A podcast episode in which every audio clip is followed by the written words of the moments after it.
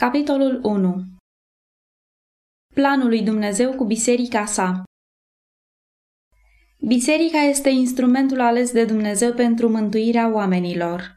Ea a fost organizată pentru slujire, iar misiunea ei este aceea de a duce lumii Evanghelia. De la început, planul lui Dumnezeu a fost acela ca prin biserica sa să descopere lumii plinătatea și desăvârșirea lui – Membrii bisericii, aceea pe care i-a chemat din întuneric la lumina sa minunată, au datoria să facă cunoscut mărirea sa. Biserica este depozitarea bogăților Harului lui Hristos și prin biserică se va descoperi în cele din urmă chiar domniile și stăpânirile din locurile cerești, ultima și deplina desfășurare a iubirii lui Dumnezeu. Efeseni 3 cu 10 Multe și minunate sunt făgăduințele raportate în scripturi cu privire la biserică. Casa mea se va numi o casă de rugăciune pentru toate popoarele. Isaia 56 cu 7 Le voi face pe ele și împrejurimile dealului meu o pricină de binecuvântare. Le voi trimite ploaie la vreme și aceasta va fi o ploaie binecuvântată.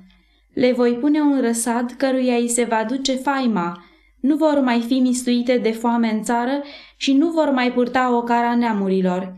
Și vor ști astfel că eu, Domnul Dumnezeul lor, sunt cu ele și că ele sunt poporul meu, ele, casa lui Israel, zice Domnul Dumnezeu.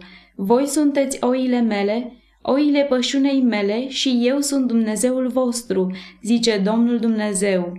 Ezechiel 34, 26, 29 la 31 voi sunteți martorii mei, zice Domnul, voi și robul meu pe care l-am ales, ca să știți, ca să mă credeți și să înțelegeți că eu sunt. Înainte de mine n-a fost făcut niciun Dumnezeu și după mine nu va fi. Eu, eu sunt Domnul și afară de mine nu este niciun mântuitor. Eu am vestit, eu am mântuit, am prorocit, nu sunt străin între voi voi îmi sunteți martori, zice Domnul, că eu sunt Dumnezeu. Eu, Domnul, te-am chemat ca să dai mântuire și te voi lua de mână, te voi păzi și te voi pune ca legământ al poporului, ca să fii lumina neamurilor, să deschizi ochii orbilor, să scoți din temniță pe cei legați și din prinsoare pe cei ce locuiesc în întuneric. Isaia 43 cu 10 la 12 42 cu 6 și 7 La vremea îndurării te voi asculta și în ziua mântuirii te voi ajuta. Te voi păzi și te voi pune să faci legământ cu poporul, să ridici țara și să împarți moștenirile pustiite, să spui prinșilor de război, ieșiți și celor ce sunt în întuneric, arătați-vă. Ei vor paște pe drumuri și vor găsi locuri de pășune pe toate coastele. Nu le va fi foame, nici nu le va fi sete, nu-i va bate arșița, nici soarele, căci cel ce are milă de ei îi va călăuzi și va duce la izvoare de apă. Voi preface toți munții mei în drumuri și drumurile mele vor fi bine croite. Bucurați-vă ceruri, veselește-te pământule, izbucniți în strigăte de bucurie munților, căci Domnul mângâie pe poporul său și are milă de nenorociții lui. Sionul zicea, m-a părăsit Domnul și m-a uitat Domnul.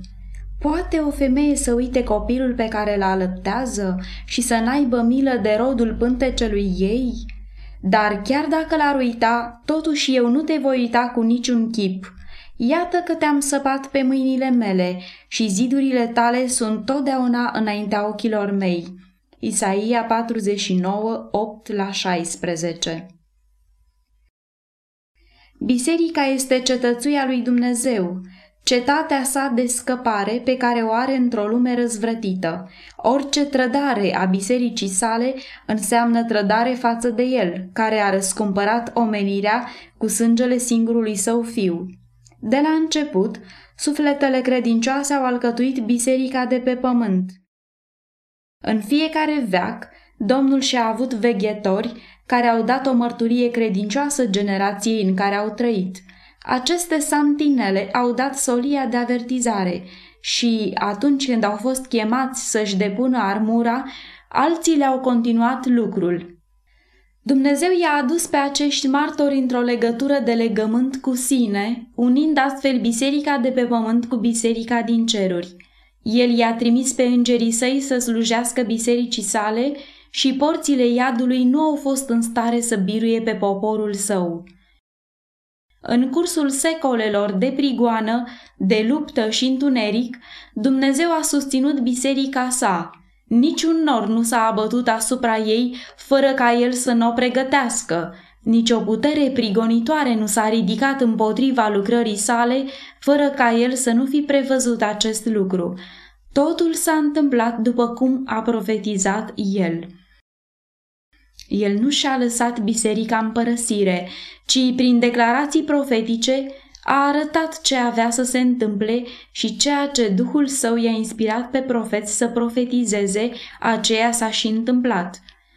Toate planurile sale vor fi împlinite. Legea sa este legată de tronul său și nicio putere a răului nu o poate nimici.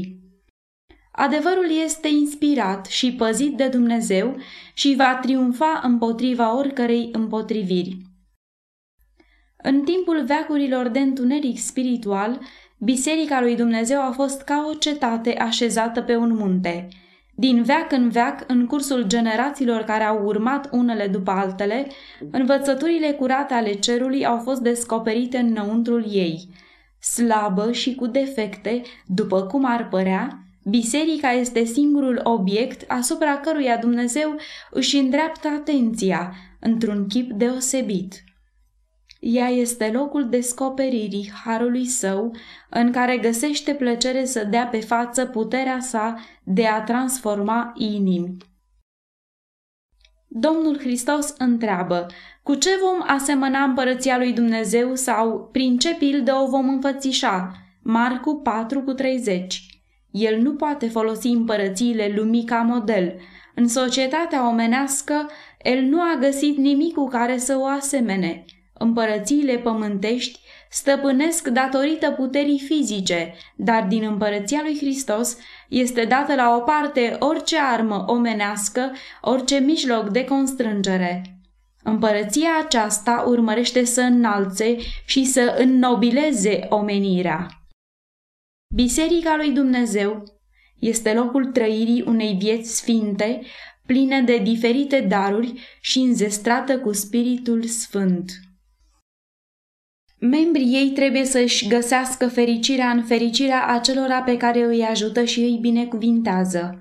Minunată este lucrarea pe care Domnul dorește să o aducă la îndeplinire prin biserica sa, pentru ca numele său să fie proslăvit.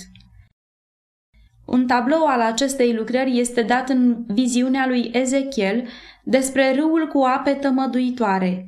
Apa aceasta curge spre ținutul de răsărit, se pogoară în câmpie și se varsă în mare și vărsându-se în mare, apele mării se vor vindeca. Orice făptură vie care se mișcă va trăi pretutindeni pe unde va curge râul și vor fi o mulțime de pești, căci ori pe unde va ajunge apa aceasta, apele se vor face sănătoase și pretutindeni pe unde va ajunge râul acesta va fi viață. Dar lângă râul acesta, pe malurile lui de amândouă părțile, vor crește tot felul de pomi roditori. Frunza lor nu se va veșteji și roadele lor nu se vor sfârși.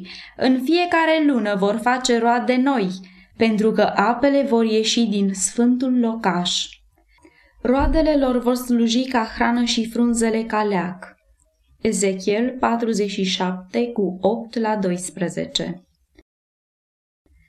De la început, Dumnezeu a lucrat prin poporul său ca să aducă binecuvântare lumii.